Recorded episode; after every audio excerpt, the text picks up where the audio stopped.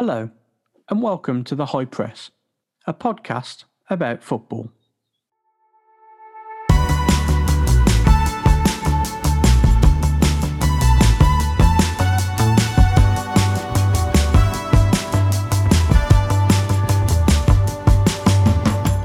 Hello, and welcome back to the High Press. We are delighted to be back at the High Press. Thank you so much for your support last week for the Kyle Edwards episode.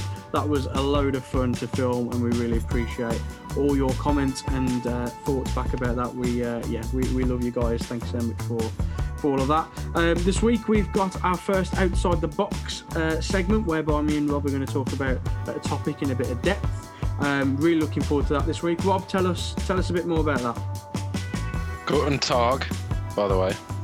Uh, yes, it's me again. Um, so this outside the box, um, this is going to be us rambling on a topic, and I thought this week's topic uh, should be about things we miss from the game gone by. Um, from it could be any time in the history of, of the of the football. Um, basically anything we miss or you know we want to see back in the game. Just yeah, we just had a bit of a thing. We're gonna have a ramble. We've had a bit of a research, uh, and we're just gonna just put it out there. You might disagree, you might agree. It's just our opinion. So um, see what you think anyway. Yeah, yeah, very much looking forward to it. That's going to be uh, some controversial discussion points, I assume, are going to be coming up. But yeah, that's something to, to look forward to. Uh, as well as that, we've got um, some news that we want to talk about at the end of the episode, just news to do with Mm. football. So, what's been happening in the last Yeah. week or two, and we're going to have a, a bit of a discussion about that. Um, but first of all, let's let's get right into it. Let's get straight into the box. Uh, not in the box because it's outside the box. Let's get on the D of the penalty area, and let's let let's talk. Let's talk about outside the Uh. box. Rob, kick us off. It's one thing that I miss from the game gone by. Um, big characters, uh, and I've also got slash hardmen. Um, Okay. So whether you want to put big characters in as hard men or you know hard men are always a big character, um, that's up to you. But I want to. Well, I've just said firstly I miss them, but then I want to contradict myself in my first point and say they do still exist in the modern game, which they do. You know, it's not a blanket statement saying there's no personality in the game now, but I think they're more of a rarity. I think you see you see Mm. less um, less bigger personalities hard men. So if I say big personality to you, um, you know, you might think of Paul Gascoigne, Oliver Kahn, Vinnie Jones, uh, Stuart Pearce, Roy Keane, Paolo Di Canio, Eric Cantona, Diego Maradona. So what would you say they're all linked by?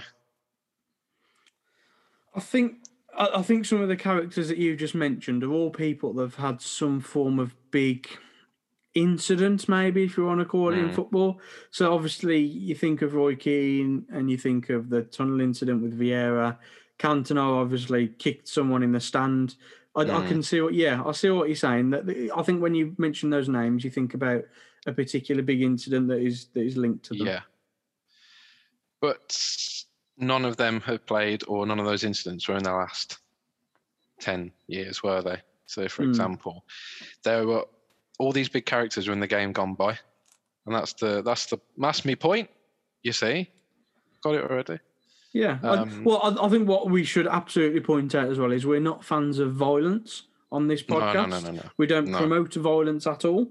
Um, but but it certainly did provide a unique um, sort of look on football when people were doing that type of thing. That that that type Mm. of thing. I, you know, like a player these days wouldn't go into a crowd and and physically hurt a fan. would no, exactly. Um, that, that's well, what Eric I mean. Dier aside, he, he attempted to and, Yeah. and failed. Um, yeah, yeah. But yeah, that, that doesn't happen these days, does it?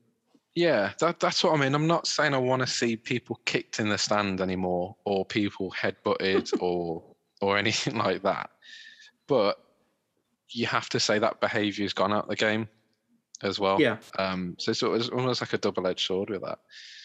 And I think one Um, thing that we discussed off air as well, Rob, was that, I- I- and I think you know VAR's got something to do with this, and I know we're talking about that a bit later as well. But you you do have that that feeling that football is becoming less and less of a contact sport.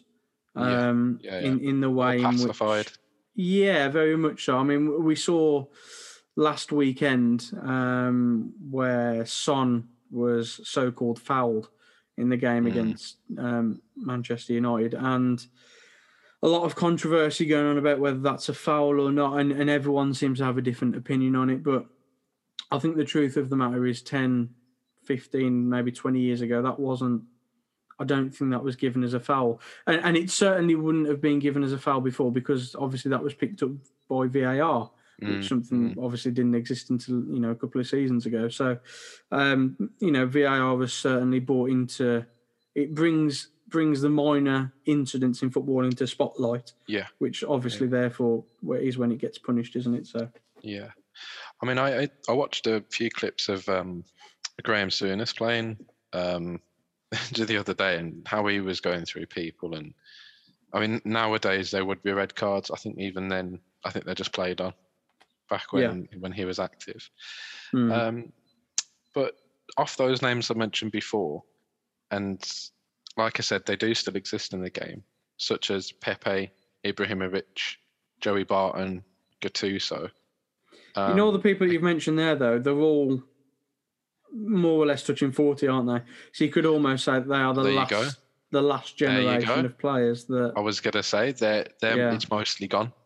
yeah, Um, so so that yeah, so you sort of turn and you say, well, why don't we see them in the game nowadays? Then you know what what's gone on. I think I, I believe it's considered it's it's problematic behaviour in the modern game, and Hmm. I think then more widely in UK society as well. Um, Okay. It's it's a bit of a bigger a bigger um, point that I was sort of trying to allude to there. yeah, So what what I mean by in UK society is players nowadays are more sponsored than ever before. Um, they do more charity work than before. I mean, we've got Rashford at the moment with his school meals. You see all the time players are doing hospital visits. Um, I mean, especially young lads now are encouraged to be role models for people of all ages in society now. Um, I don't think there's there's there's not chance to to be a hard man or to to have this sort of you know the, a bigger personality to to be more outspoken. Um, Mm. I think it's coached out the game as well, and then the players that do still have this behaviour, I think yeah they're deemed as problematic and have this problematic behaviour. Um, and then you see when players get labelled with that, they get less sponsors, um, they lose money, and again, that's all a that's all trying to discourage this kind of behaviour. Um, and again, I'm not saying we should have more people who are nuts, but I think that's a reason why we don't see it as much. They don't have the chance to be pers- to don't have a chance to be a big personality anymore or to be a hard man. I think. Hmm.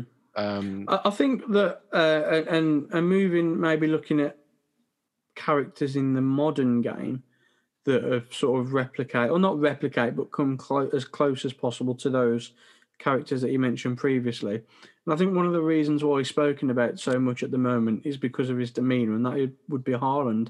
He has this. He's, he's not so much of a I'm, as a I'm, I'm going to get onto Haaland. Yeah. Go on, then I, I won't take your spotlight. I'll, I'll respond to it afterwards. but Haaland is one that yeah, I would. I, was would going to say, is- we'll, we'll we'll come to that. Yeah, we'll come to that when I um, when I mention him. Um, but yeah, like I said, obviously we're not advocating violence in the game, but it is a passionate sport. It's highly competitive. Um, you know, it would be a shame if it would turn into a non-contact sport because that's, I mean, there is contact in in the game of football as well. Um, so you, you can see how tempers flare up in the games as well. So Mm. there there is there is a slight bit of chance for people to to to show these personalities, I guess. Um, so I also mentioned it's problematic behaviour, not just in society but also in the modern game. Um, and you can't talk about the modern game without mentioning three letters: V A R like, like we said, um, we've seen how VAR scours over every minute of the game currently. Um, and there's now the highest chance there's ever been that a player's going to get um, disciplined, uh, will get will get picked up for something very minor. I mean, again, like we said about the Son and uh, McTominay incident that went and Yeah. they went and scored a goal from. I mean, you know, back even so five years ago, would that have been picked up on a slight a slight knock from a wayward hand behind him?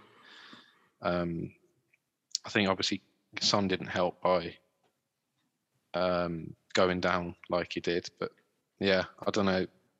In the past sort of few years, would that get picked up on? I think what I will Um, say is about is about VAR, and and this is you know potentially a, a you know a separate episode. Hmm. I I think that football, that what the reason why we love football so much is those moments, isn't it? So Yeah. those moments whereby your team scores a last minute equaliser or a Hmm. last minute winner or or something that happens in the game which makes you when you think back of the game, or if you think about games that you've watched previously, you always remember a moment. And I think particularly with the game at the moment, and it's been spoken about a lot in, in national press, um, and and I think Neville and Carragher are big advocates of it on on Sky. Um, is that obviously you have that moment whereby there's a big moment in the game and it's gone in your favour, and you're having to half like the players are half celebrating Mm. almost because they're waiting to see if their ear was partially offside Mm. whether they it might have clipped their hand a minute before it went into the net just just small things like that that are obviously putting players off celebrating and then obviously watching from home as we are at the moment you're watching it on the telly and you're like what's going on like you Mm. can't let your true emotion of that situation out yeah, because it's obviously at risk at being said that it's not going to stand so yeah, yeah. um, that that that's my personal issue with VAR, and, and and again, like we can go into a whole episode about this maybe on another occasion. But you get these offsides. Like, did did, did anyone? Everyone was calling for VAR before it came in. I think it's important to say that. But what Yeah, I will yeah. say is that I don't think anyone was unhappy or angry at conceding a goal whereby uh, the player was offside by the, and I mean the most marginal of Yeah, yeah. circumstances. Like all these lines is just, it's just so intense. Um, Mm. and, and a reason, and again, we'll get into this later on, maybe. But the, and the reason it's like that, I think, and the reason why football has gone this way, um, and I'll mention it later in my part as well, is football, whether we like it or not, is a business. Yeah. It's a, it's a business. It's it's a sport, but predominantly is a business. So, and I, and I think particularly in the Premier League and the higher divisions, and, and obviously the, the the leagues around the world where there's so much money at stake, I think VAR has been bought into, you know, say for example, like I'm a West Brom fan, and say we need to win our last game of the season to to stay up, and we um we concede a goal, and someone has got a toe that's in an offside position. Now, if we looked at that without VAR, we'd be going, "Oh, that's offside." Blah blah. blah that shouldn't stand. That goal's relegated us. Blah blah blah. But with VAR, in fact, you look at it and you go, "Actually, it is offside." So it's been bought in because I think because of the financial implications that it can have on clubs if it wasn't there. If that makes sense. But then, then you say that, and I know obviously we, as uh, Villa, sorry, not we, uh, Villa benefited it from last year when we had that goal, um, the phantom goal that went over the line that that didn't Mm, count towards the end of last season, and I know there was um, a bit of a court case mentioned by Bournemouth because they were they were trying to make the argument if they hadn't, if we'd have lost that game, it would have worked out eventually in the end that Bournemouth would have stayed up, and now they've lost so many millions Mm. through relegation when really Villa should have been relegated.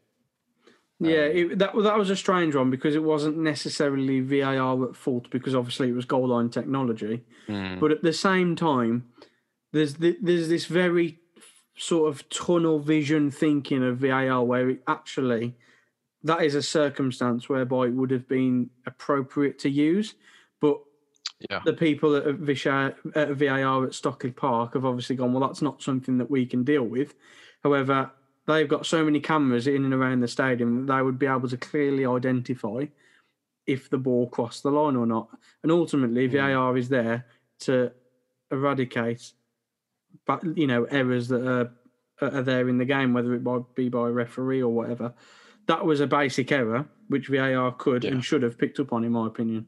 Um, Yeah, yeah, I, I, that's the frustrating, I think, because I, th- I think that VAR is so focused on s- the minute details, but Mm. it can afford to miss something so big. And uh, yeah, it, Yeah. it's it's very contentious. And like I say, it's it's a, something that we can talk about in great depth at Mm. maybe another time. But um, yeah, it's, and I think um, uh, and, and like I think that one of the frustrating parts of it is it does go into very intense detail, but then it's inconsistent with that as well because yeah, sometimes a player's shirt will be offside, like the, sleeve, and then other times it won't be. And we've seen, Mm. I think was it Bamford before? He was he had his arm out pointing to where he wanted the ball to be played, and his arm basically got called offside through Yeah. um, through the VAR. Then can you can you And I've- score with your arm? You, I, I, I well, thought then it, it, it?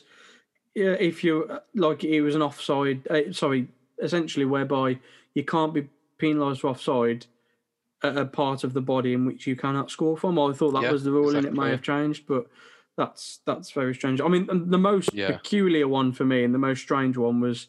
Um, the one again that has been highlighted in the press last week, the the West Brom game Mm. against Southampton and Dianya a strange incident. Obviously, we haven't seen that in in VAR history in the Premier League so far. But for those that haven't seen it, essentially, um, Albion have a player in an offside position who is sort of furthest away from goal, if you like, in Kyle Bartley. Um, is ahead of him, um, so he's not in an offside position. And then the Southampton defender is then ahead of, um, sort of, if we're talking in a line here, the Southampton defender is in front of both of them um, in terms of the line. But when you look along the line, the Southampton defender is actually playing Bartley offside, but he's playing Dianya onside. But because the camera angle, this is so silly, the amount of cameras you have in the stadium, it's ludicrous. But the camera can't visibly tell that Dianya is onside because Kyle Bartley is blocking the view of the camera. So they've drew these lines out, and basically the, the the how they've reached that decision is basically by saying we can't tell from the camera angle that it's offside. Although I think it's it's fairly probable to say that he he he wasn't offside, Dianya. Um, so basically, they've had to refer to the the on-field decision whereby it's been given as offside because that VAR couldn't accurately tell what was going on. If I was in that position, in a VAR position, and again the legalities of it, I don't know. Surely you would call the ref over to have a look at the monitor at that point and go, Mm.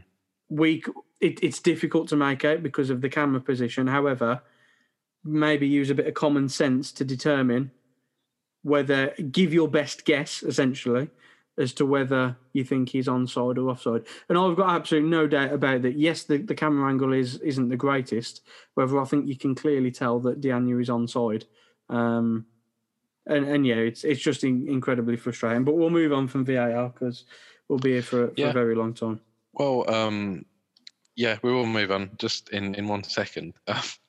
Um, just going back to that uh, that incident when we had uh, again, we uh, Villa had the ball go over the line, and we, we ended up not conceding uh, because the the uh, Hawkeye didn't um, didn't indicate it was a goal, and I think the goal mouth camera was being obscured by one of our players, and because they couldn't see through our player to see if the goal had been scored or not, they just didn't give it. Um, yeah, it's it's it's and it's it's this thing like how you know you want to trust in technology but how much trust do you give in the technology? Because obviously we have seen a lot of times the technology will fail and if you've given so much trust into that when it fails you've got no backup. Because if the technology doesn't work and the cameras are blocked then you're screwed well, you know, I, th- I think in no its way. defence, in its defence, I don't think goal line technology is really being an issue. That that incident aside, whereby the checks weren't done. oh yeah that was one in a million That was one, that in, was a million one in a million. was. I don't think Yeah. we've ever really had an issue with goal line technology. I think No, that's, no. that is. Yeah, I think it's fair to say that has been a success. Um, and Yeah. that was a, that was a nice addition to the game. But VAR, yeah, it, in my opinion, it's not gone to plan, and, and it it needs changing or it needs removing. Just to the, the hmm. most important thing in football is emotion and the feeling of scoring a goal, and to jeopardise hmm. that with this nonsense that's going on at the minute, I don't think is fair on anyone Mm. involved in the sport. So I think that needs to be majorly reviewed. a point was made as well, and they were saying, "Can you imagine if VAR was in the game when Aguero scored that 93rd minute Oh, winner ah. for City when they won the league?" Could you imagine? it'd be horrible. It'd be absolutely horrible. Yeah, yeah, yeah. Um, so yes, obviously we are um, we are on the tangent express. Um, so we'll, we'll carry on with with my point a little bit here. Um, yeah, so just saying. So so going back to the, the discussion about uh, big characters, uh, unless you want to be continually sent off and dropped out of the team, um, you know, or give your opinions at the end of the match in controversial statements over social media, for example, interviewers um, and the press, you know, you, you get fined and dropped from the team or sent off. Um, so I think again, there's no chance for you to be a big personality because it's it's been punished out the game. So we go to a bit of a case example here. Speaking of continually getting sent off in the modern game, bit of a um, bit of a segue. I think we'll look at the Colombian striker uh, for Rangers, Alfredo Morelos. Hmm, Um, yeah. So he is he is um, a fiery South American player. Uh, he, he does have a temper when you watch him play and everything. However, if I read you some stats, um, see what you think of these, right? So in his four seasons at Rangers, he's received six red cards and 34 yellow cards in four seasons. Okay. Okay. In so his those stats would indicate that he gets a card a game essentially in the Yeah. that- uh, in the season. So so for one season, he's had a card a game. That is roughly an average of, isn't it? Yeah, yeah, yeah, yeah. Um, yes, obviously that that's that's spread over the four seasons he's Yeah. been there. But in the four seasons before he signed for Rangers, he was playing in in Helsinki and in Colombia. So in the same amount of time, he only received eight yellow cards and zero red cards. And how long was he So- there for?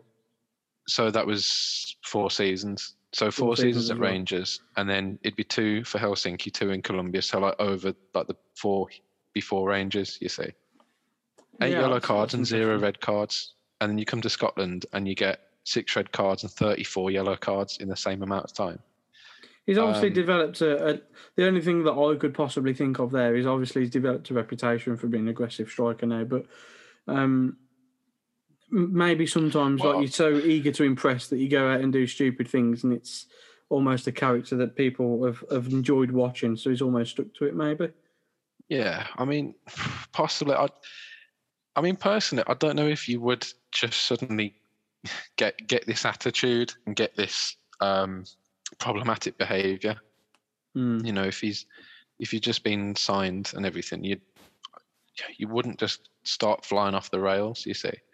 Yeah. Um, so, I mean, if if you if we accept, you know, he, he hasn't just developed this attitude, um, and he's always had it, is that then down to you, the the game in the UK and like in the Scottish League, the SPL, having more coverage than ever, um, having you know possibly a better referee uh, standard of referee, and also is that how how do I say this? The in the in the attitudes and the tolerances of of um, if like British society.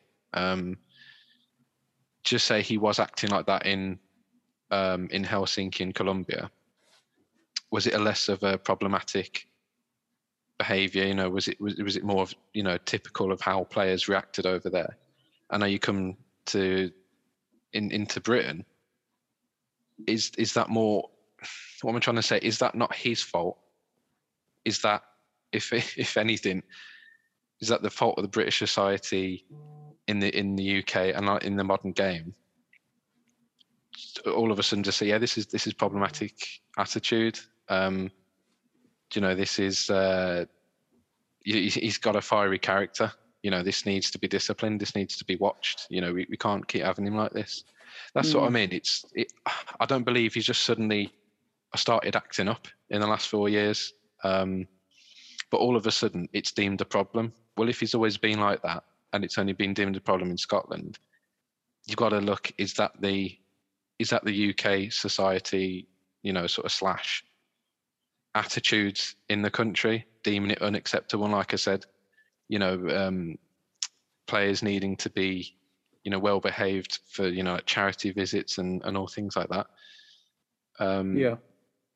Again, I I don't think that means you, you don't get the chance to be a big character or, or a hard man again because I mean we've we as I said I'll give you the example we've we've seen it happen.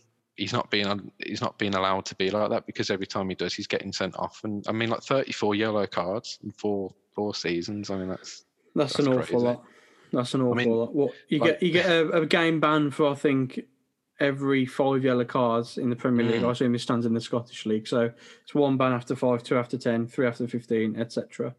Plus all the red cards in that. I mean, he's probably ended up with like a Mm. six game ban at some point. I think I think he did. I think there was some incident silly. before when he was grabbing someone's genitals or whether someone grabbed his and he got into fights.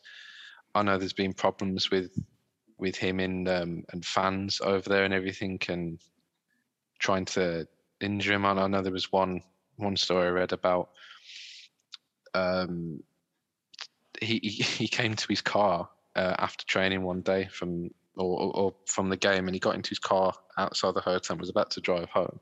Noticed his brakes uh, had been cut and everything and Oh wow. yeah, yeah, and the, that was bad, and the police obviously getting involved there. Um, I mean, you, you don't just attract that type of, of behaviour towards yourself if you know you're being well well mannered and a nice nice lad. You don't just suddenly you know try and have attempts on your life. But Mm. again, th- I think that's what's not me saying important I want to- to see this in the game. But No, of course, and I think we've mentioned on previous episodes as well is that there's a player behind. Sorry, there's a person Yeah. behind the player. So when yeah, when a person steps onto a football pitch, their character can be hundred percent opposite for what they're like in real life. For all I know, Alfredo Morelos could be the most nice human being in the world. But when he gets Mm. onto a football pitch, it, he gets in character almost and becomes this, yeah, you know, aggressive, aggressive forward. So um, you do get again, people like that as well. yeah, like uh, linking it back to West Brom because obviously that's what I know. When we had Jonas Olsson there, he was on the pitch, absolute like warrior. Like will put his head Mm. on the line. He's often getting blood coming from his skull and whatever. Um, aggressive, always a nightmare to play against. Off the pitch, so well spoken, unbelievable, nice character. Would do anything for anyone. Um, so yeah, that is potentially the case with with Morelos too. Um, Mm. Um, and again, I'm I'm going to link him with another player, uh, Balotelli, as well. Hmm. I think I think someone like Morelos and Balotelli, I reckon they're probably they were more suited to the game gone by. I think. I mean, obviously, Yeah. possibly not ability wise, but you know, you can see them their lifestyles and outside of football. I'm, I'm not sure about Morelos, but particularly Balotelli. You know, he Hmm. would. I'd, he'd, he'd be best mates with um, Maradona you know, if he was back in in Maradona's day and everything, you know, that's you can see players, you know, they would be more suited to the to the older game, and I think Yeah. again, it's because there that there were these bigger personalities on and off the pitch, hmm. um, not particularly suited to this modern game because it gets coached out. But yeah. Um, So you mentioned Haaland. Um, I'm going to quickly sort of move on to Haaland, cover him a little bit. Um, he is now a big personality on and off the pitch, but the difference is he's very young. He's relatively just starting in his career. You know, apart, you know, comparing to Pepe and Ibrahimovic and people like that, and Balotelli. Um, he's mad, isn't he? Haaland, he's just mad. Yeah, he is. I, I Um, think that that he, he reminds me of two characters. He reminds me a bit of Ibrahimovic in terms of Yeah. his um, arrogance. Yeah, I think yeah, is yeah, probably the right word to use. Um, but he also reminds me a little bit of Ronaldo, Cristiano Ronaldo, that being, Mm, in terms of this very winning mentality Yes, that he's got yes. about the fact that he he knows he wants to be the best. Yeah. And he will run through a brick wall, a brick wall, a brick wall to try and get there. Um, and I think that's really refreshing. Like you know, we always hear these or see these social media posts of like a, a caption of Ronaldo saying something inspiring about how he's going to get to where he wants to and all that type of stuff. Um, and you can Mm. just see it repeating with Haaland, I think. Um, and it's nice Yeah. to see, like he, he wants something and he's gonna he's gonna give it a damn good shot at getting it. yeah, so of um, the arrogance is nice to see. I think every now and again. Yeah. Um, so with Haaland, you know, al- uh, alongside his insane physical ability, uh, his hunger for goals, uh, like you said, his extreme determination and intensity. I mean, um, he was averaging a goal a game. I think. Um, I think he probably still is. I mean, you know, we say, talk about his goal drought. I think what has he gone four games without scoring, and that, that's a goal drought for for. It is Haaland. for him, isn't it? It is for him. Yeah, yeah. Um, but I think what sets him apart as well, I think with the physical ability, I think then again, because he's a big character, I think that's what makes him stand out. Um, Mm. like for instance, we saw him. He got how he got under the skin of the PSG team. Was it last in the the Champions League last year or last season? Yeah. Um, when he scored, was it in away in Paris? And he scored, and then he put on social media. He was saying, "Paris is my city," um, and he was he's doing his little meditation celebration. and then when we saw uh, Paris beat Dortmund and eventually go through, um, in the dressing room they're all mocking him and everything, and, and people saying, if anything, it's a little bit embarrassing because you're seeing how Haaland at the time, what 19, um, how he's got under the skin of people like Neymar and and Mbappe and everything, still young himself, but the whole team were mocking him. yeah. How do you bait a whole team out like that? You know what I mean? At, at that age, um, he's just, he, yeah, he's just a huge character, and I think part of that is be, down to his personality as well. You know, you've seen him giving his, um, he does his after the after the game interviews and things, and he's rolling his eyes at people and giving funny comments and things like that. Um, Yeah. and I think that's the reason why he stands out as well. Yeah, um, particularly stands out in a quiet, well-behaved game.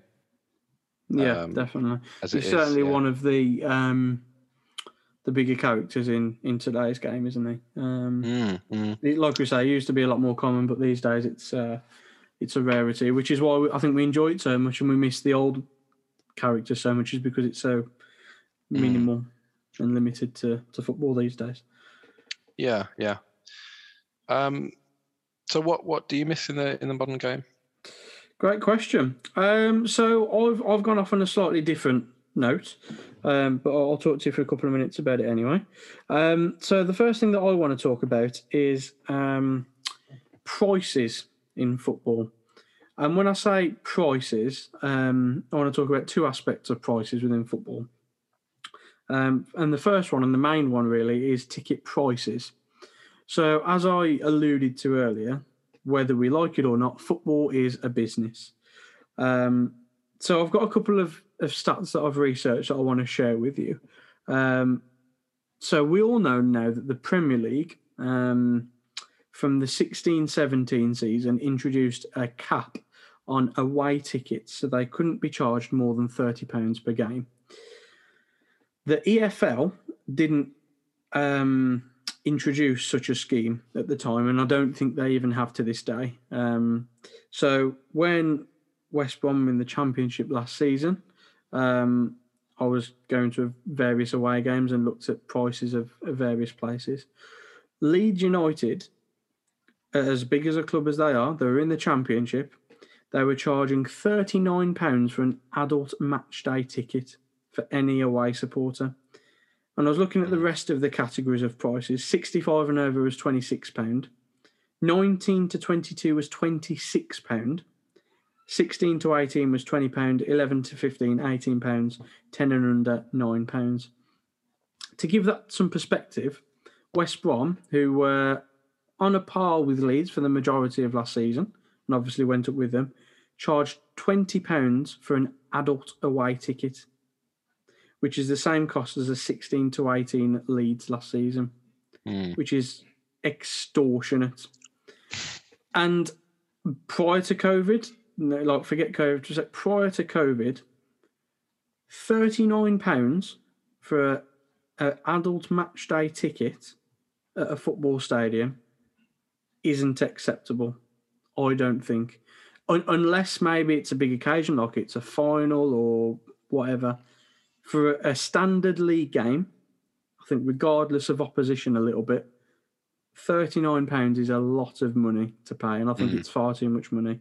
Um, I did a, a bit more further research as well. So last season in the championship, seven clubs had their tickets set above the thirty pounds Premier League limit for away games, which I think is outrageous. Like Premier, the Premier League is dubbed as the best league in the world. Um, rightly or wrongly, you can agree with that. And they've set their their bar at thirty pounds per ticket. And As much as I love the Championship and love playing in it, you don't get the players of the Premier League. And ultimately, you go to football matches to watch players and you want to see the best players and whatever. So to charge over £30, which is what you would see in the Premier League, to see a less quality standard of player is something I massively disagree with. I, I'm of the opinion, Robin, and I'm not sure if you think the same, that a match day ticket, both home and away, I don't think should be more than £20. Yeah, yeah. That is that's pretty standard. I, I think that's, That's I think that's for. reasonable. Um, again, that that should probably fluctuate for you know big games, finals, Hmm. whatever it might be. Um, But a, your standard league game should be a twenty pound ticket, in my opinion.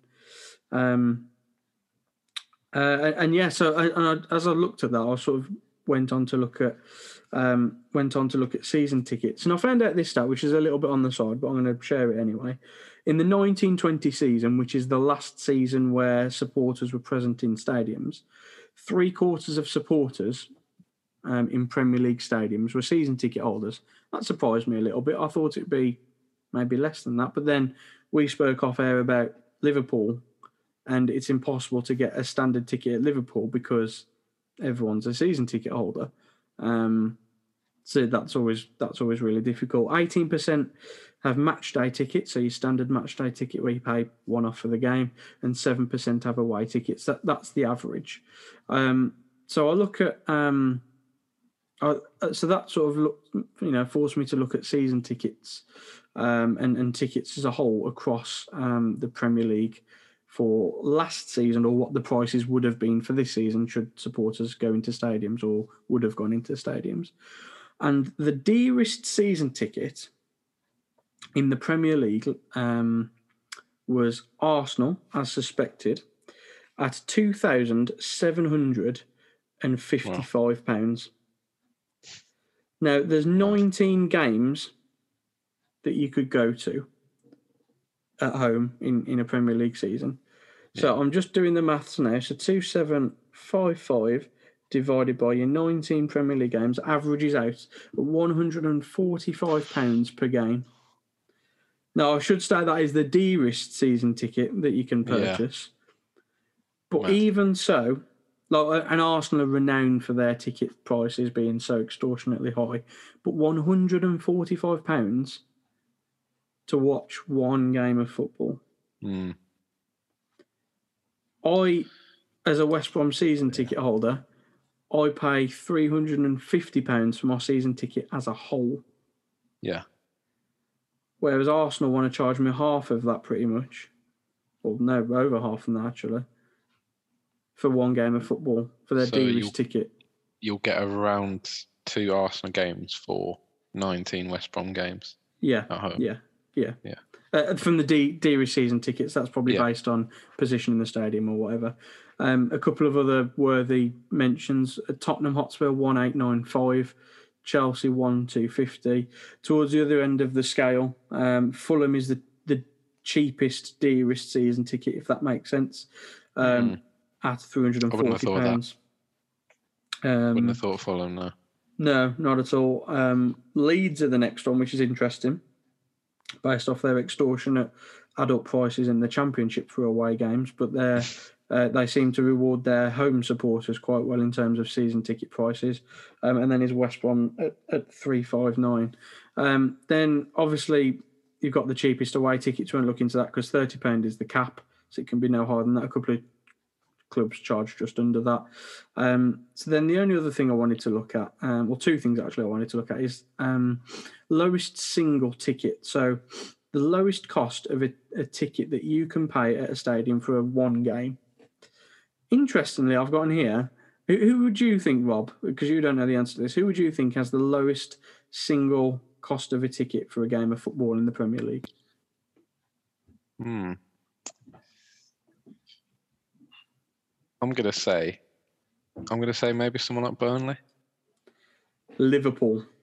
Wow. Okay. Nine pounds for a single ticket, Well, it's because you can't get home in. ticket. You can't get in It's to buy one. Yeah, that's probably That's true. why. Yeah, ninety-five percent of those people in the stadium are season ticket holders, aren't they? But Yeah, nine pounds. Whereas Oh. at the other end of the scale, the most, uh, the lowest single ticket that you can pay for a home game, uh, sorry, the highest rather, um, you would pay for a single game, um, is. So what am I trying to say? So the cheapest ticket that you can buy at a football stadium, but the most expensive one of the cheapest, if that makes sense, Okay. is Chelsea with forty-seven pounds. So Chelsea's lowest match day ticket, according to this website that I'm on, Yeah. is forty-seven pounds. Wow. Um, Liverpool at nine pounds, and there's a few other ones in there.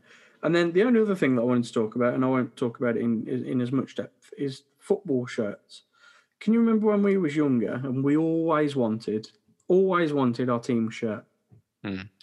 Yep. And again, it would cost 20, 30 quid maybe. Yeah. They're so ridiculously expensive these days. And for tops that are essentially templated, aren't they? Like let's Yeah. not let's not beat around the bush. Nike and Adidas and all your big kit makers, Yeah. they follow a template, don't they? Yeah. The cheapest shirt that I can find on here is forty-five pound, Wow. which is so so expensive.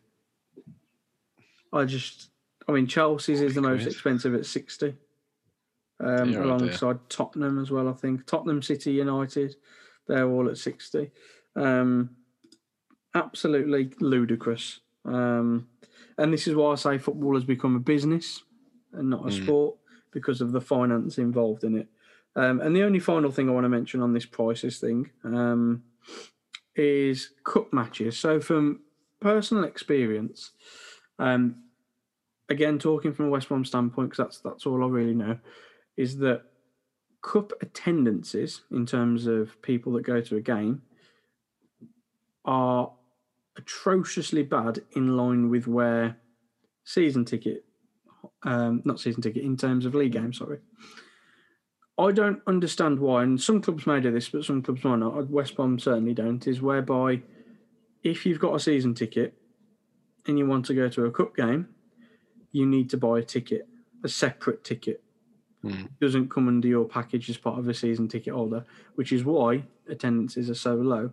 In some instances, for other clubs, I suppose it might work better, whereby, say, for example, Liverpool, where a high proportion of their supporters who attend on a league game are season ticket holders, it gives people that wouldn't go on a normal opportunity to potentially get tickets Yeah. at a cheaper price and obviously see their team play, not that they normally would in in a, in a league game. But for teams like West Brom, whereby the attendance drops considerably, I don't see why, for the price that is paid, that a cup match against, I don't know, Burton couldn't be included as part of a season ticket. I don't. I don't understand that. And even so, like the, the, tickets will only go for like 10, 15 quid. I don't know why a club feels the need to get extra money and extra Mm. revenue from supporters for, for cup games. I don't I don't really get that. The only situation in which I would understand it is what I just said about Liverpool, whereby it would give more supporters the opportunity to go in. Um, but yeah, that, that's my little segment. I just think prices in football have, have gone rapidly high for the supporter. Um, and I think as we hopefully come out of COVID. I think that needs to be seriously looked at because people are a lot worse. Fin- you know, financially, people are a lot worse off now. Mm. And um, everyone, you know, we've all watched football on the TV for the last year. And there's a lot of Yeah. people, myself included, who want to go back to stadiums and watch their team play. But ultimately, there's going to be a lot of people who aren't able to because of the, the current pricing. So um, I'd, I'd ideally like something to um, to be done about that. But yeah, that's my that's my little segment on prices. Yeah. Um, I mean, just a, one or two reflections on that. Um, again, we were just talking off air about uh, football shirts and things, and just recently, I was uh, I was after um, a Sunderland shirt to to buy and, and wear. Obviously, you know, if we were playing football or whatever, Mm. uh, because we've sort of become pseudo fans of Sunderland. Um, after watching the the Netflix documentary, you know, Sunderland till I die. Um, we, Yeah. you know, we, we we both keep a bit of an eye out for Sunderland now to see, you know, are they going to get promotion and and how how they how they get on and the players and things like that. Hmm. I thought it'd be a you know a bit of a a bit of a bit of banter, you know, to, to buy a Sunderland shirt to, to have on. Um, I I went on because I, I couldn't find one really anywhere to buy one, so I went on the Sunderland shop. The Sunderland for the current season, the home shirts sold out, not on the website at all. The only ones you can get are the uh, away shirts, the navy blue shirts. Yeah, Still, still around forty pounds. I think it's ridiculous. it Like forty Sun- or forty nine pounds. As big as a club they are. They're a League One club. I Yeah. don't know who are they sponsored by. Is it Adidas? I think it's Adidas. Oh, I think it's Yeah, Nike these days. Is it? I think It it might yeah, Nike. I think it was Nike. Yeah, yeah, they've Um, gone tonight now. Yeah, but look, forty pound for a League One club, and, and we all know that Sunderland's a working class city, Yeah, and people come from Exactly. you know very humble beginnings and stuff. So, yeah, outrageous. Forty quid for a football shirt is is not Mm. on. And and one more thing as well. Um, when the season restarted after, was it? Was it after the restart or for the for the new season when um, this this model was brought in? Was it the the pay per view or something, or some some of the um, yeah, yeah. So yeah, essentially, there was trying to adopt a pay per view type of thing. Yeah. Basically, what was happening was all these games were being played at the same time, and if you wanted to watch your team that wasn't the feature match on Sky, you had to pay a pay per view, which was like I think it was Mm. twelve ninety five.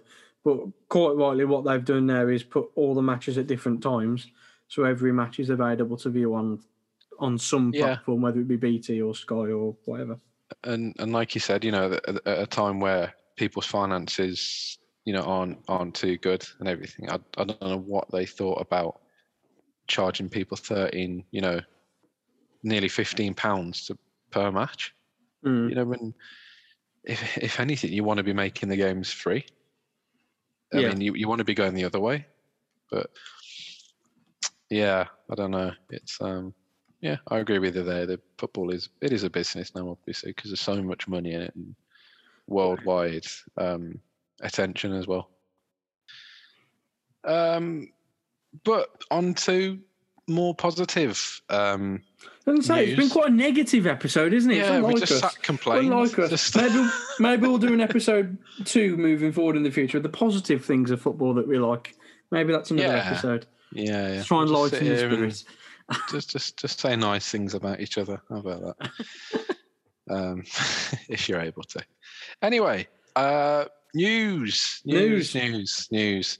So, staying in England, big news in the Championship. Uh, Norwich getting promoted once again, Yeah. coming back. Um, I think they've done fairly well to keep the players um, because everyone thought they were going to get raided, uh, as, as, Mm. rele- as relegated teams do sometimes. yeah. Um, yeah, but good to see that they're, they're coming back and uh, with the players. Norwich round two. Pukki's back, everyone. Pukki party's back. I was um, I've got a I've got a friend who's a Norwich fan and I've been talking to him a little bit recently Mm. and um Stuart Webber is the, the director of football there has done a phenomenal job and when they essentially when he got to the club they had quite a lot of big earners who were on Hmm. a lot of money but were sort of coming towards the end of the career. Um and the whole structure of the football club he wanted to change. He wanted to bring in young players on, you know, low contracts and essentially build them up. So obviously that happened. They got rid of the high earners. Um, they've got in these younger players, utilised the academy. Yeah. They went into the championship season where they got promoted, did extraordinarily well with those young players. But I think they spent like one million pound when they went into the Premier League for their Yeah. entire time in the Premier League. That's what they spent was a million pound. And, and and I think the term that um, my friend used, if I can find it here, um, Webber said something about going into a gunfight with a stick. Um, that's that's what it was like for Norwich last season, which which which is a valid point. I mean, if you're spending one million Yeah. pound on your squad when you get promoted, it's, it's we're in the Premier League, especially. You're not going to end up too well. Um, but this season, th- what they've done really well is they got relegated. They kept, I think, pretty much everyone. I can't recall them Yeah, selling anyone. Cantwell stayed, Buendía stayed, Pukki Um, stayed. The um, not, uh, oh, the uh, left Jamal back Lewis, went. Jamal, Jamal Lewis, Lewis, yeah, but think, that, was that was it. Jamal Lewis went to Newcastle, but that was it. They kept the core of the squad together. Well, I mean, they, haven't, um, they haven't missed him much, have they? It's not. No, no, Yeah. not at all. They've done they've done very well, and and I think that that season last time in the Premier League, I think this current group of players have gone back to the Championship, earned their way back there, and they've done really well this season. Um, and they'll and they'll be better off for it because they'll know what it takes to stay in the Premier League now. Um, Yeah, and it wouldn't it um, wouldn't shock me actually on on reflection if they were to stay up. Yeah, I mean, it, for for a neutral, um, it will be interesting to see how Norwich proceed with business. Um, are they going to invest a lot? Um, part of me hopes they don't because I want to I want to see how the young players get on because they've Hmm. they've had taste of Premier League life, then got relegated, then they've come back up. Again, you know, I like Cantwell and things. I want to see how he's progressed, and Yeah. yeah. From what hope- I understand, I think done they well. will get around twenty to thirty to spend. Um, Yeah. which whether I think or not is, they do. Yeah, that, That's that- I mean, yeah, that's a valid 'cause they point. didn't last year. Um, from what I gather, Norwich seem to they they buy a lot of players, but they buy a lot of players at a small price, and they're almost sort Mm. of try and pick the best ones out of the ones they've bought. But and I said to my my friend actually as well that I think they'll probably have a similar budget to what Sheffield United have had in the last season or two, but they'll spend it much more wisely, like Sheffield United's recruitment. Bar probably Sander Berge, who's a good player, has been horrific. Um, Oh, whereas, uh, when when I saw Ryan Brewster come in for what was it, something like twenty six yeah, million or something silly. like that. Silly, isn't it? I mean, speaking of. Sheffield United, of course, they've they've had their relegation confirmed now Yeah, after a one 0 loss at at, uh, at Wolves. yeah, And, um, miserable, miserable time for them. terrible season for them. I mean, we could talk at probably quite length about about the reasons why they've been relegated, but quite frankly, they've just not been good enough. And I, and I did predict this um, at the start of the season. I did say that I wouldn't be surprised if Sheffield United went down this season. I didn't expect it to be as bad as it had been Mm, because they were sensational last season. But their formation of the flying centre backs, if you want to call it that, has, has been sussed out, and um, Yeah. the recruitment has been has been you know poor. mm. Um, Had a few injuries as well. A few key had- yeah, they have had some injuries. I think that is fair to say. Obviously, they lost Dean Henderson. They brought in Ramsdale, who's a good goalkeeper, but he's not Henderson. So that was a downgrade in that area. And um, obviously, they spent all that, all that money on Brewster, which hasn't worked out. But will they be strong in the Championship next season? I, I would imagine that there will be. Probably. Um, yeah, I would anticipate they've got a good them- championship team. Yeah, they have, and you know, say. you think of like uh, Brewster scored goals at that level with Swansea. Brewster before. McBurnie as well. Yeah, McGoldrick. Yeah, they've all Billy Sharp will probably stick around. I would imagine. Who's Sheffield Yeah. United's manager now? I've just completely forgot. Wilder got sacked. Um, isn't it uh, some Higginbottom or something from Leeds? oh, oh, I is it is, it? it still? Is it still a temporary manager? Is it? I think he's still temporary, and then they're going to get someone Uh, for uh, the- championship possibly. I mean, I don't know why they didn't keep hold of Wilder, unless there's something behind the Yeah. scenes that we don't know of. Wilder would have been the perfect. Yeah, it's Paul Heckingbottom, quite right. Um, him, yeah. I think that they should have kept hold of him because he, well, for A, for what he's done for the club, but B, you know, that to get a club out the championship as he did with them previously. So, Yeah, yeah. I think uh, either some of us have gone on behind the scenes, or that's Mm. very foolish from from the board, to be honest. To see what Chris Wilder did and then sack him, and he's not gone so well. But yeah. yeah, I mean, the, currently they're on 14 points, and that's only three more than the worst ever um, in the in the Premier League. result. I mean, I, I thought we were going to be at that point at, at, at points, to be honest with you, but we seem to have kicked on a bit, thankfully. So at least Yeah. we'll go down with a little bit of respect to our name. But uh, I mean, uh, do you Yeah. Uh, I think was it even like in October? People were saying about Fulham. They're like, yeah, they're gone. They're relegated. hmm. How? Looking back on it, how do you say someone's been relegated in October? I know it's uh, t- to be fair, Fulham haven't done badly. They're not a million miles away, but I think the bottom three at the minute will be the three that goes. Um, Yeah, yeah. yeah. Um, so another another bit of news. Um, I'm not really going to call it a transfer saga, but bit of bit of interest from a few clubs. So Tammy Abraham, again Hmm. left out from the Chelsea team yesterday that beat Man City. Um, yeah, just a, a, a few clubs in for him. I think we've we've seen today uh, from Fabrizio Romano, um, the Yeah. the trusted uh, my trusted Yeah. source. Trusted European journalist. yeah, yeah. Uh, linking him to Leicester.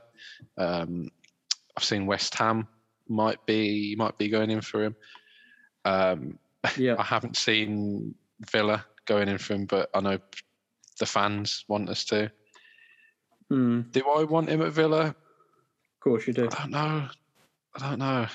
I'm 50-50 on him. I'm sorry. What I will say about Abraham, and I think good good striker, of course, good Premier League striker.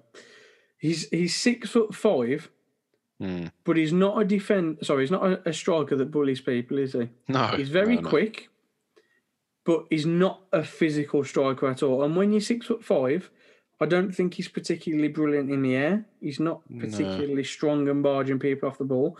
I just think that when you're the size that size, you have to have at least a little bit of that in your game. And I don't see he's very much an off the shoulder striker. I think a little bit. He's almost a bit of a poacher in the box. And I think Yeah. when you're that size, I think you have to utilise your body a bit more and a bit better. And I think if he did, I think he'd be in the Chelsea team a lot more. Um, Yeah, yeah. there's no doubt he's Yeah. not the finished article yet, but I think he could certainly do a job for pretty much most teams outside the top six or seven, maybe. Yeah, yeah. Um, that's that's fair enough. Yeah. I think Leicester would Um, be a, a great place for him to go. Actually, I think after mm, when Vardy starts to phase out, um, which will which will unfortunately happen soon. I think that'll be a good replacement for Leicester. West Ham obviously Yeah. need a striker as well. That, that seems like a good fit there. Um, you mentioned Villa, but obviously you've got Watkins and uh, hopefully Wesley comes back soon. Um, yeah. So yeah, but Abraham potentially does need a move because he's not obviously getting the minutes under under Tuchel at the minute. Yeah, it's not it's not fitting into his system. Um, yeah, we saw Birmingham uh, moving more towards safety. Uh, Hmm. I'm not so bothered about that. Whatever. yeah, Yeah, no, they've they've had Lee Bowyer coming, haven't they? And Yeah. uh, things have picked up there, not just in results from what I hear, but also in the dressing room, and just people have responded well to the way in which he wants to work. And um, yeah, listen, from a local perspective, I know maybe not so much for you being a Villa fan, but I don't have as many problems with them being a West Brom fan. But um, it'll be good for them to to stay in the Championship and and, and maybe kick on. I actually thought they had a good summer um, of recruitment. Um, obviously, it hasn't worked out for them, but um, yeah, teams like that, and, and this is why I love the Championship so much. Birmingham could be fighting relegation this year, which they have been. They could be top two next season. Like that's just how Oh, the yeah. Championship works. That's that you know it can be like that. So yeah, um, yeah. yeah, hopefully they stay up, which it looks like they will. Big win over Rotherham, who are struggling down there as well, and Yeah, um, yeah. hopefully we can beat them a couple of times next season. Uh, right. Well, three more news stories, and then we'll uh, have a look at our predictions as well um, for the three games that happened. Uh, a bit of a different story here, um, involving that that that thing that exists in the game nowadays, racism. Um, I was aware of of uh, Tyrone Mings um, on Instagram. He put he posted a message he received, um, a racist message, um, saying all, all, all sorts to him. You know, get out the game and this and that. He screenshotted that message. Um, you know, saying, "Oh, you know, not surprised" or whatever. he then posted that message on his Instagram story, and then I think within a few hours, he got his post got taken down for racism. Yeah. It's, Um, I mean, can you, can you imagine that?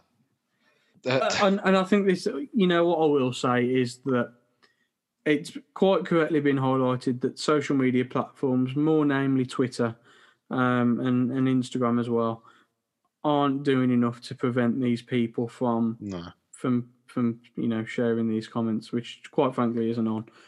And I know um, we've got it in an episode coming up uh, where it's mentioned again, um, which was a valid point raised, whereby if you create a social media account, um, if you want to comment, you need to so you can everyone can see things, but if you want the privilege of commenting on something, you need Mhm. to or or posting a tweet or a status or whatever, basically any, any form sort of text interaction. yeah, any form of interaction, you need to provide ID um, and, and essentially some key forms of personal details.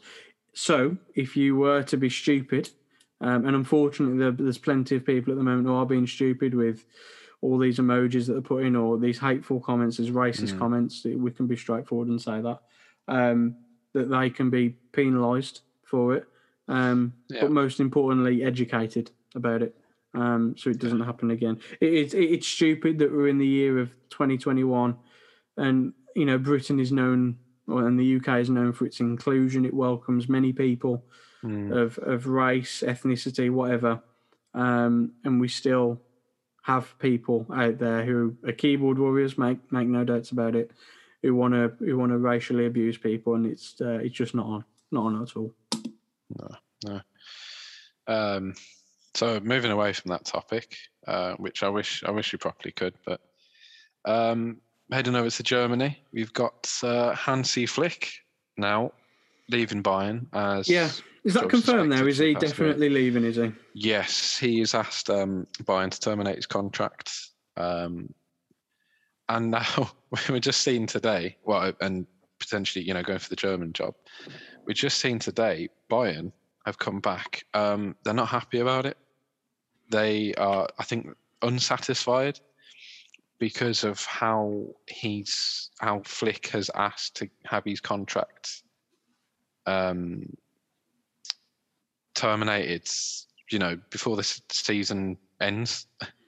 It's a strange Um, one. So he's been heavily linked with the German national team job. Yeah, I- i- Yeah. Is, has Joachim Low still got that job, or is it just a vacant no, I think he. No, no, he's um, he's still in the job, but I think He's a retiring. month- A month, or yeah, he said he's going to step down from the German job.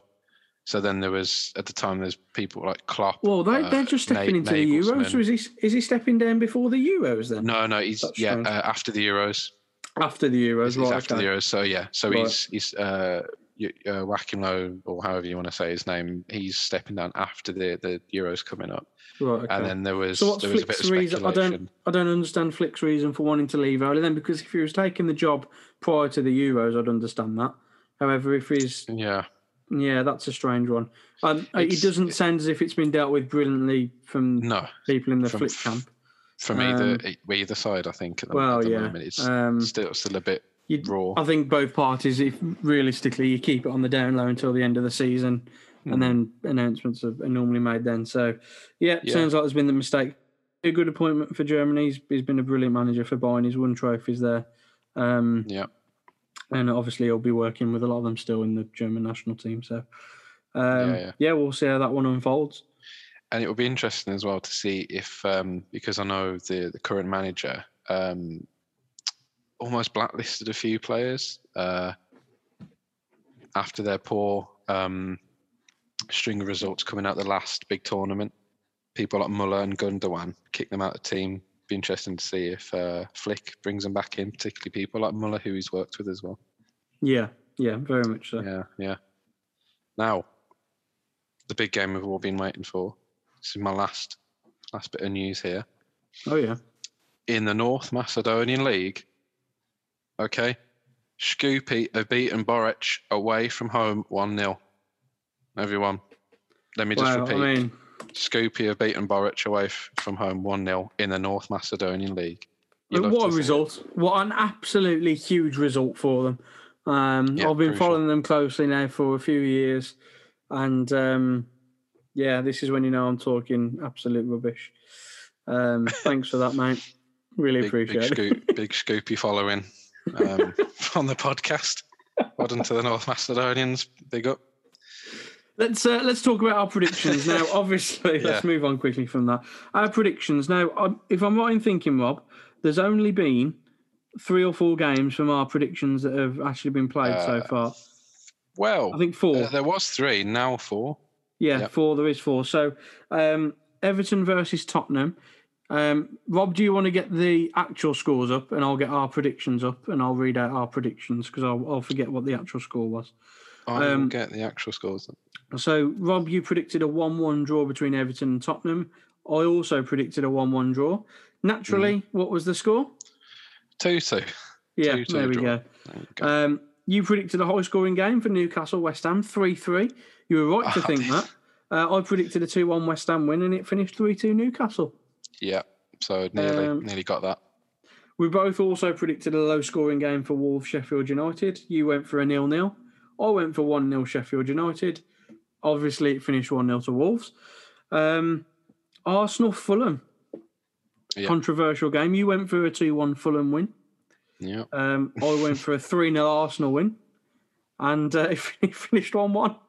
Yeah. Uh, 97th so- minute uh, equaliser from Nketiah, I believe. Yes. Yeah. Well, he's, he's come to the Mm. forefront there, hasn't he? He's had a quiet season. Um, What I will say is, I think what we should start, Rob, and we haven't discussed this, this is completely out there. Okay. I think we should have um, a point system whereby if we get the prediction right, we get a point. If we don't get it right, obviously we don't get a point. We add up our prediction points, basically who got the most right, and then you win that game week. So then you Cool. say, for example, that you win this game week on predictions. Say if you got three right and I got one, you would win the game week. You would get a point for the game week then. So whoever gets the most points, i.e., whoever gets the most predictions right from a game Ooh. week, wins Between wins now and the end of the season. Yeah, between now and the end of the season. Then we can start it again for the Euros, maybe. Okay. I like the sound of that. We'll, uh, we'll have a discussion about that. So start this week. I think that's fair. I know we're coming towards the end of the season. So we'll start it this week. So we're both on I'll, none. I'll allow that, is- con- considering I won last week's one. But you know what? We'll start this week. I will be. Go on, um, we'll start this I'll be week. very Give me a chance. gracious. I'll be gracious. Um, yeah, we'll have a competition then. So we're both on zero. Um, our predictions are over on Instagram. If you go want to, if you want to go and see them at the High Press Pod, uh, they're also on Twitter as well. Um, also at the High Press Pod, uh, if you want to check those out. Um, but yeah, I think I think that's it for this week's episode, Rob. Unless you've got any oth- any other business that you'd like us to attend to. I've just seen Burnley go 1 0 up within one minute against Man United, and then it's been No VAR. for offside. Imagine my shock. What a great way Imagine to end that. the episode. VAR ruling out a goal. It's come back. To How ironic. Um, but yeah, that's it for this week's episode. Thanks for listening to us. Hopefully, you've enjoyed our first outside the box episode. Next week, we have got uh, a guest. We're, we're back with the guests next week. Um, we won't reveal names at this point, but what I will say is we've got a coach who um, was contracted to a Premier League club. Um, and he's going to be um, sharing his opinions on coaching and various aspects to do with the Mm. role that he had. Um, that's really exciting. We're really looking forward to that. We'll do a couple of teasers on social media in the build up to that next week. Um, but for now, thank you for listening. Much appreciated. Make sure you check us out on socials, as I said previously, at the High Press Pod on Instagram and Twitter. And we will both see you next time for more football on the High Press Pod. Take care, guys. See you soon. See you in a bit. Ciao.